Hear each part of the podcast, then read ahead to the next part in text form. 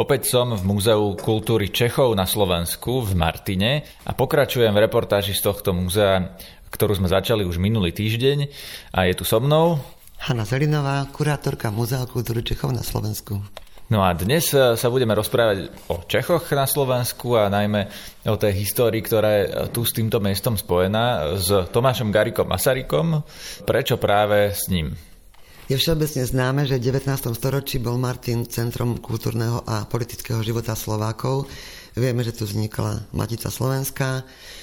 Vieme, že teda aj v roku 1875 zanikla, ale boli tu vlastne aj ďalšie inštitúcie, ktoré podporovali národno-buditeľské úsilie Slovákov. Po zavretí Matice Slovenskej naozaj nastal tvrdý útlak a Významným počinom sa stala výstava slovenských ľudových vyšiviek a obrazov českého maliara Jaroslava Viešina, ktorá sa konala tu v Martine, ktorú zorganizovala Žive na spolupráci s Andreom Kmeťom a s Pavlom Cocháňom. Dneska nám to príde také úplne samozrejme, že sa proste konala nejaká výstava vyšiviek, ale vtedy to bola taká významná vec, bolo to proste také niečo mimoriadne v tom období, že si túto výstavu prišiel pozrieť aj Tomáš Garik Masaryk. E, bol tu veľmi vrelo prijatý martinskými národovcami, hovorí sa, že s redaktormi časopisu Černokňažník debatoval až do rána a on sa vtedy rozhodol, že práve sem sa bude vracať, že sem bude prichádzať na Slovensko aby sa zoznámil so slovenskými reáliami, ale zároveň to malo aj taký trocha ďalší cieľ, že bude sem prichádzať na rodinné leta, na prázdniny s celou rodinou. On vtedy ešte ani zďaleka nebol prezident, Nie. áno, to bol Tomáš Garik Masaryk, civilný občan, profesor, profesor filozof. Áno, áno. V tom čase teda ešte pôsobil na Karlovej univerzite, na Českej Karlovej univerzite a vlastne budoval kontakty medzi predstaviteľmi českými politickými a slovenskými. Spomínali martinskí národovci mu sprostredkovali možnosť ubytovávania sa asi v 3 km vzdialenej dedinke Bystrička, ktorá sa nachádza pod Martinskými holami. Tu bol Zeman Lehocký, ktorý dal Masarykovcom k dispozícii dve izby svojho domu a prakticky od roku 1888 sa Masarykovci pravidelne prichádzali na prázdniny. Oni naozaj sa žili e, s tým dedinským prostredím. Masaryk tam pracoval, vtedy ešte relatívne zdravá, jeho manželka Šarlota pomáhala pri hospodárení a deti sa zapájali skutočne do všetkých, všetkých prác, ktoré na dedine boli potrebné. Pomáhali pri kosení, pri hrabaní, pri varení, proste všetko, čo bolo treba. Alita napríklad spomínala, že ako jedna z najťažších robot bolo miesenie chleba že ale aj to zvládla, že bolo to teda veľmi ťažké, ale naučila sa ten chlieb piecť. Rozprávali tu deti po slovensky a ešte musím povedať takú, dá sa povedať pikošku, že veľa diev turčianských si dozrobilo nádeje na Jana Masaryka, samozrejme nazývaného Jano. Žiaden Jan, ale Jano. Tak ho spomínali najstarší ľudia. A veľmi ho teda mali radi, lebo podľa všetkého bol parťákom, dalo by sa dneska povedať. No ale nechal sa presvedčiť. Však vieme, že nie. no, Masarykovci sem takýmto spôsobom chodili až do roku asi 1900 a čo bolo také zaujímavé, e, sem za Masarykom prichádzali aj napríklad hlasisti, proste významné osobnosti vtedajšieho života. Pravidelnou návštevníčkou bola Elena Maroty Šoltesová, naozaj tu teda mali ten živý kontakt s tou slovenskou politikou a kultúrou. No a prečo vlastne? Lebo keď eh, som spomenul, že Tomáš Karik Masaryk ešte nebol prezident, ešte bol vlastne len profesor, on bol už vtedy takou významnou osobnosťou, že sem za ním vlastne všetci chodili, všetci chceli sa s ním rozprávať? On bol iniciátorom, ale samozrejme áno, že chceli sa s ním rozprávať, už bol významnou osobnosťou, o ktorej sa vedelo a tí politickí predstavitelia vlastne vedeli, že tá perspektíva tých našich národov asi je v tej spolupráci. Musím ale povedať takú jednu zaujímavú vec. Významným predstaviteľom politickým žijúcim tu v Martine bol Svetozar Hurban Vajanský. Spočiatku mali veľmi dobré vzťahy s Masarykom, len rozdiel ich názor na Rusko. A skončilo to až tak, že Masaryk sa musel prejsť na druhú stranu, keď prichádzal Vajanský, lebo Vajanský sa mu vyhrážal palicou. Zasa v spomienkach Šarloty Masarykovej ona opisovala, že keď prichádzali vlakom, Vajanský vypravil koč na stanicu s tým, že teda rodinu Masarykovcov tým kočom odvezie na Bystričku. Zvítali sa, vyobímali, vyboskávali, ale keď vystupovali na tej Bystričke, tak už sa zasa vadili.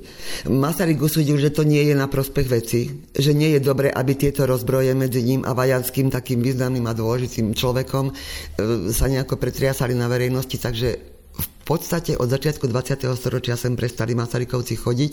Do toho potom vieme samozrejme, že prišla Prvá svetová vojna, vieme, že Masaryk bol v emigrácii a prakticky sa na Bystričku vrátil až keď bol vo funkcii prezidenta až v roku 1920. Čo bolo jadrom sporu Vajanského a Masaryka? Vy ste povedali, že Rusko, ja teda myslím si z histórie, z literatúry, že Vajanský bol zastancom Ruska, Masaryk bol na opačnej strane, alebo teda nezdielal to nadšenie, ale vieme o tom povedať niečo viac, že prečo vlastne to vtedy bola otázka v tom kontexte, lebo tak e, v dnešnom kontexte si to určite nemôžeme predstavovať, to ten koniec 19. storočia, začiatok 20. bol úplne iný, tak e, o čo tam išlo? Určite vám niečo hovorí termín slavianofilstvo. Vlastne vtedy veľmi žila tá myšlienka spájania slovanských národov s tým, že za akési centrum bola považovaná práve Moskva. A ten Vajanský, on bol taký skôr teoretik, že on sa utiekal k tejto myšlienke. Masaryk bol praktik. On v tom Rusku bol. On vedel, aké sú tam pomery a on veľmi vytýkal Vajanskému, že žije v nejakých chimérach, žije v tej teórii teda Veľkého Ruska a že v podstate sa nezaujíma o tú slovenskú realitu. Vytýkal Vajanskému, že ani nechodí na slovenskú dedinu, že naozaj nevie, ako ten život beží a nutne sa teda museli tie ich názory rozísť. Boli aj také časy, že Vajanského dcera bývala u Masarykovcov v Prahe, ale napriek tomu teda tie rozpory boli také vážne, že skutočne Masarykovci kvôli ním prestali na Slovensko na pomerne dlhú dobu chodiť. Skúsme si to ešte e, ísť hlbšie do dôsledkov, pretože Masaryk vlastne bol za spojenie Čechov a Slovákov v konečnom dôsledku dokonca za československý národ, čiže do nejakej miery tým slavianofilom bol, nie? lebo sa radšej chcel spájať so slovanským národom ako s Rakúšanmi, Nemcami a tak ďalej, ale nie do takej miery, aby sa e, spájal s Rusmi. Čím to bolo? Čím sme my boli iní pre ako tí Rusi? No práve to jeho osobnou skúsenosťou, práve tým, že on bol v tom Rusku, vedel, čo sa dialo počas revolúcie a racionálne si zdôvodnil, že toto nie je pre nás cesta a že jediné spojenie, ktoré prichádza do úvahu, je spojenie Čechov a Slovákov. Však neviem, či je všeobecne známe, že on spočiatku aj uvažoval o tom, že sa nerozpadne Rakúsko-Uhorsko, že on si myslel, že sa podarí českému a slovenskému národu získať nejaké väčšie práva v rámci seba určenia a až postupne dospel k tej myšlienke, že by mal vzniknúť spoločný stát Čechov a Slovákov. Vajanský napriek tomu sa stále pozeral viac na východ a stále veril v tú väčšiu silu spojenectva s tým ruským národom. A on tam v tom Rusku nikdy nebol? Nie. Takže to bolo viera na základe čoho? Na základe literatúry, na základe stretnutia. Viete, Turiec bol veľmi e, rusofilský, pretože tu ešte vznikol taký fenomén Turcia, to bolo olejkárstvo. A tí olejkári veľmi často chodili aj do Ruskej, ako sa tu hovorili, aj do Polska, aj do Ruska, ale pre nich to Rusko bolo, pre tých obyčajných ľudí, bolo nejakým takým ideálom. A e, napríklad čo som spomínala, tie debaty aj v tom knihkupectve e, Gašparikovskom, napríklad oni sa tam učili aj po francúzsky, ale napríklad aj po rusky, že tu sa patrilo proste v Turci vedieť aj po rusky, takže aj tam niekde má korene ten jeho vzťah k tomu Rusku, dokonca jeho dcera sa tam vydala, žila tam istý čas. Aj tam teda ako mladá zomrela, to neviem teda, či malo nejaký vplyv na tú zmenu jeho názorov, ale on naozaj bez tej praktickej skúsenosti, skôr opakujem v rámci tej všeslovanskej idei sa utiekal e, k tomu spojenectvu s Ruskom. Dobre, vráťme sa k Masarykovi. My vlastne sedíme teraz v dome, ktorý je s Masarykom spojený preto, že majiteľka tohto domu e, slúžila ako osobná archivárka Tomáša Garika Masaryka, keď on bol prezidentom. Je to tak? Je to, toto všetko vlastne Múzeum kultúry Čechov na Slovensku je v tomto dome práve pre toto spojenie. Povedala by som ešte takto. Je tu nielen spojenie s Tomášom Garikom Masarykom, ale je tu aj spojenie s Alicou Masarykovou, ktorú sme si povedali, že bola jeho dcérou a ktorá sa po vzniku Československej republiky stala predsedničkou Československého Červeného kríža.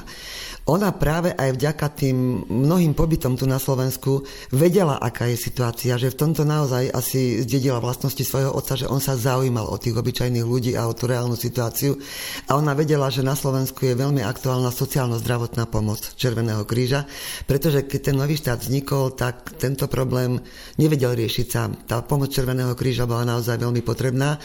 A Alica vďaka svojej jazykovej vybavenosti, vďaka svojmu vzdelaniu, kontaktom vedela vymôcť veľké finančné dary, ale aj vecné dary od e, červených krížov z rôznych iných štátov, z Ameriky, z Anglicka, z Francúzska a ona vedela, e, že je dôležité, aby aj na Slovensku vznikla inštitúcia, ktorá bude tieto procesy riadiť. Tak vlastne iniciovala vznik tzv. slovenskej divízie, ako keby riaditeľstva Československého Červeného kríža.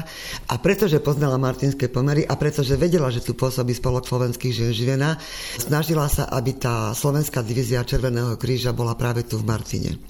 A čo je ešte zaujímavé, a jej zásluhou ten spolok slovenských žien živena zapracoval do svojho programu túto sociálno-zdravotnú oblasť. A výsledky boli veľmi konkrétne, pretože tu v Martine vznikol tzv. Štefánikov ústav, čo bola škola, ktorá vychovávala ženské stredné zdravotnícke kádre pre sociálno-zdravotnú oblasť. Boli to zdravotné sestry, boli to E, sociálne sestry, boli to pracovníčky, ktoré pracovali neskôr potom v jasliach, ktoré vznikali. Takže jednak riešila sa zamestnanosť žien, aj vzdelávanie žien, ale riešila sa aj táto sociálno-zdravotná oblasť. Okrem toho tu vznikol dispenzár pre chorých na tuberkulózu. Proste vznikali tu zdravotné zariadenia, ktoré naozaj pomáhala Alica vybudovať, ktoré iniciovala, ktorým pomáhala vôbec, aby uzreli svetlo sveta.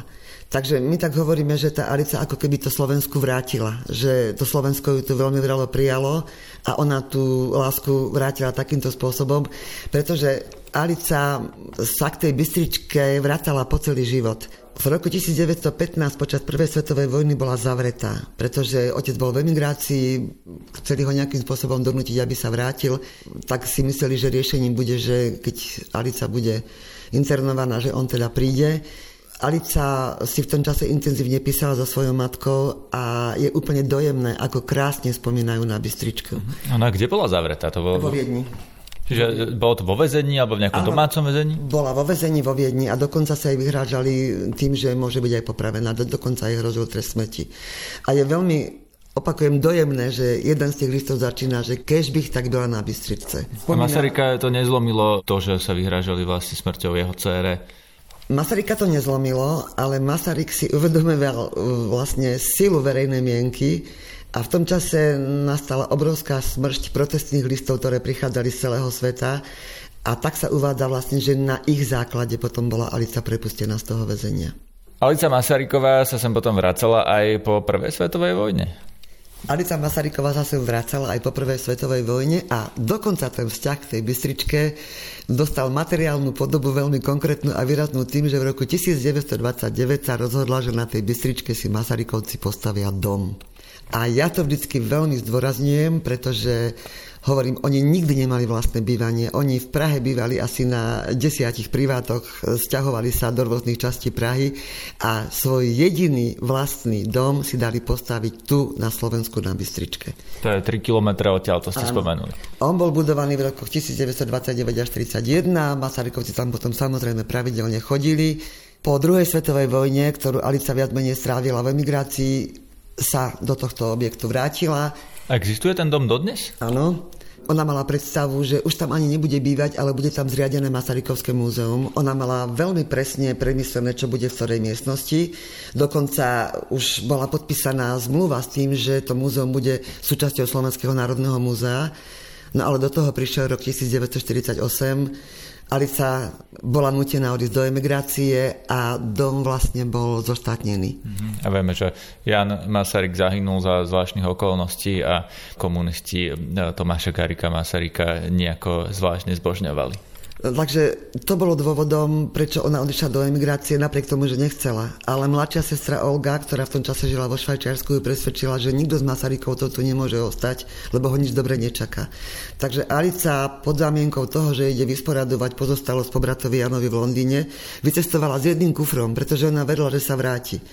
A z toho Londýna potom išla do Ameriky, stále ani nežiadala o americké občianstvo, stále verila, že sa vráti Vieme, ako to skončilo. E, zomrela v Amerike už temer slepá v nejakom sociálnom zariadení a zasa o tom vzťahu k Slovensku svedčí to, že keď za ňou prišla novinárka Gundova, hlásili Alici, že máte tu návštevu zo Slovenska a na to Alica reagovala, že vy ste do Slovenska, to je veľmi dobré, že ja som sa na Slovensku narodila a prežila som tam detstvo. No, ide o to, že Alica sa narodila vo Viedni ona si proste to Slovensko tak osvojila a tak s tým splynula, že naozaj sa k nemu vracala po celý život. Rozumiem. No a chodia sem Česi zaujímať sa o túto časť svojej vlastnej histórie? Je toto múzeum, kde práve chodia kvôli Alici Masarykovej? E, chodia sem aj Češi, ktorí žijú na Slovensku, ale presne aj Masarykovci sú dôvodom návštevy tohto objektu. No a keď sme teda pri tých Masarykovcov, tak si musíme ešte povedať históriu tohto jedného veľmi zaujímavého exponátu. Toho medvedia na dlažke. Poďme k nemu. Poďme k nemu. To je um, ako z Edemsovcov, akurát, že ten medveď nestojí, ale je tu teda na dlažke natiahnutý s takou tlamou poriadnou, ozubenou. No, keď tí Masarykovci chodievali na Bystričku, keďže boli hostiami zemianskej rodiny Lehockých, tak sa snažili splynúť tým miestnym obyvateľstvom aj s pánmi Zemanmi. A v tom čase tí páni Zemani väčšinou boli polovníci a Tomáš Garik Masaryk napriek tomu, že bol veľkým humanistom, snažil sa im prispôsobiť a občas išiel na tú postriežku s nimi. Inak veľmi rád chodil na výlety do okolia Bystričky. No a jedného krásneho dňa sa po Bystričke rozšírila správa, že tam vyvádza medveď, že chodí do záhrad plieniť po poliach, tak sa rozhodli e, polovníci miestni, že teda idú na postriežku, že idú toho medveďa uloviť. A keďže Masaryk bol čestným hostom, tak mu dali právo prvej rany. Pán prezident vystrelil, medveď nepadol, tak sa všetci rozišli, ale na druhý deň medveďa našli, pretože zrejme bol ťažko ranený a často mu potom doniesli spracovanú medvediu kožušinu a Alica Masaryková potom vo svojich spomienkach písala, že tá kožušina potom slúžila pánu prezidentovi vlastne ako podložka pod nohy, že mal vo svojej pracovni. A neskôr sa potom práve za slovo Alice Masarykovej tá kožušina dostala aj k nám do múzea. Ešte do Slovenského národného múzea. No, Počkať, to mal v pracovni v Prahe, vo svojej prezidentskej pracovni? Lebo neviem si to predstaviť, že prezident si tam vyloží nohy na takéhoto medveďa. Nie, malo to tu na Bystričke a ono to zrejme tak dotváralo raz tej jeho pracovne a toho jeho splinutia s tým domácim prostredím.